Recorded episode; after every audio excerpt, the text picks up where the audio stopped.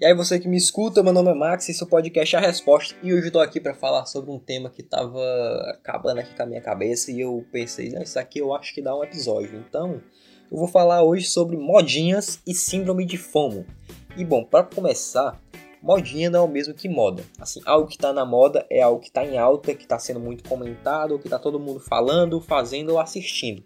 E modinhas são o que? São as pessoas que não querem ficar de fora e acabam entrando na onda, mesmo que não gostem tanto desse assunto, só para não se sentirem excluídos. Como por exemplo, para ilustrar, La Casa de Papel, quando entrou na Netflix em 2018, na verdade, quando a segunda temporada entrou na Netflix, se eu não me engano, tava todo mundo comentando sobre, tava todo mundo falando a respeito, todo mundo tinha assistido, e quem ainda não era considerado excluído, era considerado ficava de fora das conversas e tudo mais. E aí, como estava todo mundo falando, ninguém queria ficar de fora, as pessoas começaram, foram assistir, obviamente. E isso não é necessariamente uma coisa ruim. Só que, por exemplo, eu conheço pessoas que hoje em dia dizem que não gostavam, não gostaram e que diziam que gostavam só para não irem contra a opinião de todo mundo. Tava todo mundo gostando, ninguém queria dar a cara tava para dizer que não gostava. Enfim, o que acaba criando também as pessoas, os famosos posers, que é o que? Poser é alguém que faz pose, ou seja, finge ser alguém que ele não é. E eu tenho um problema, um probleminha assim, com esse tipo de pessoa, porque assim, não é um problema totalmente meu, porque não ofendi ninguém. Como por exemplo, quando lançou o Vingadores Ultimato, mais ou menos na época do lançamento, eu vi muita gente que nunca tinha assistido nenhum filme da Marvel na vida, que tava só surfando na onda ali, falando sobre o filme, que era o melhor filme da história e tal e tudo mais. E eu lá que assistia tudo, que manjava de tudo, tava meio assim, ah, parece um otário desse para falar esse tipo de coisa. E por isso que eu falei que é uma coisa totalmente meu, porque eu fico puto com essas coisas. Porque assim, sei lá, pra empresa que tá ganhando dinheiro, tá ganhando o dinheiro do, das bilheterias de cinema e tal, tanto faz. O meu dinheiro vale o mesmo que o dinheiro da pessoa que não é fã. Ser fã ou não, no final das contas, a empresa nem liga. E, enfim, por isso que eu digo que é um problema totalmente meu.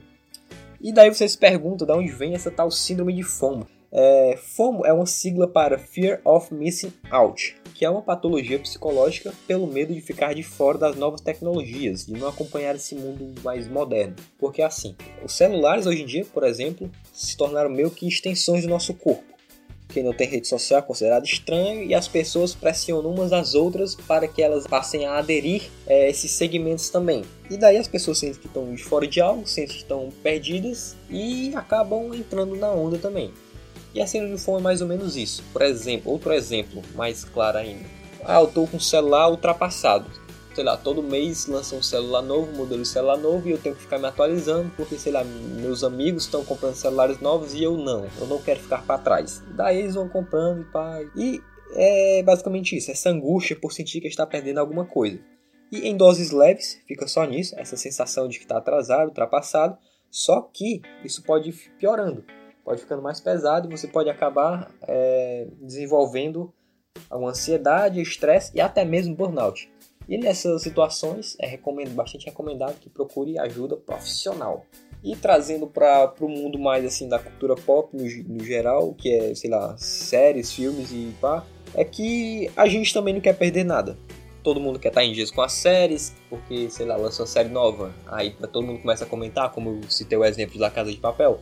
Daí eu não quero ficar de fora, eu vou assistir também. Aí eu paro o que eu estou fazendo e boto aquilo como prioridade.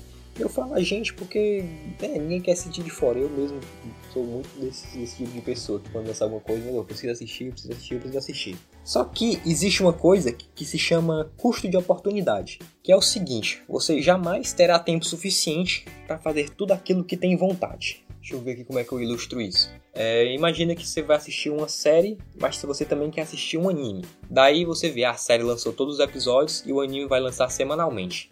Ah, vou maratonar aqui a série, depois vou assistir o anime. Você vai assistir a série, aí os episódios do anime vão acumulando, depois você vai assistir o anime também. Aí quando você vai pro anime, você já lançou outra série que você quer assistir e você começa a largar um para acompanhar o outro que está mais em alta, e daí você cria uma grande pilha de coisas para fazer e acaba se sobrecarregando. Porque assim, você faz escolhas meio que automaticamente. As coisas vão atualizando, você não quer ficar de fora, você quer ir surfando naquele hype ali, sendo sempre atualizado. E daí você só se sobrecarrega, fica cheio de coisas, começa várias, várias séries, vários. enfim. E não termina nenhum deles. E o mais indicado seria que você focasse no que é mais produtivo e interessante para você naquele momento, sei lá, dos seus gostos pessoais, no que você tá afim de fazer e não no que tá em alta, tá na moda. Eu conheço pessoas que assistem tudo que lança, tudo que sai, só que eu não sei como essas pessoas sobrevivem, o que comem, nem como elas fazem isso. E se você somar, sei lá, os seus gostos por séries, enfim, vontade de assistir as coisas, a sua vida cotidiana já, de estudar, trabalhar, até mesmo os dois, você fica com menos tempo pra sei lá, lazer, pra entretenimento, porque, meu Deus do céu. Enfim, eu acho que eu já fugi muito do papo aqui, comecei a falando de modinha, de síndrome de fomo, e eu acho que deu pra ilustrar bem aqui o meu pensamento. Então, obrigado por, por ouvir esse episódio. Se você ouviu, quiser compartilhar com um amigo, eu agradeço bastante. E até a próxima. Valeu!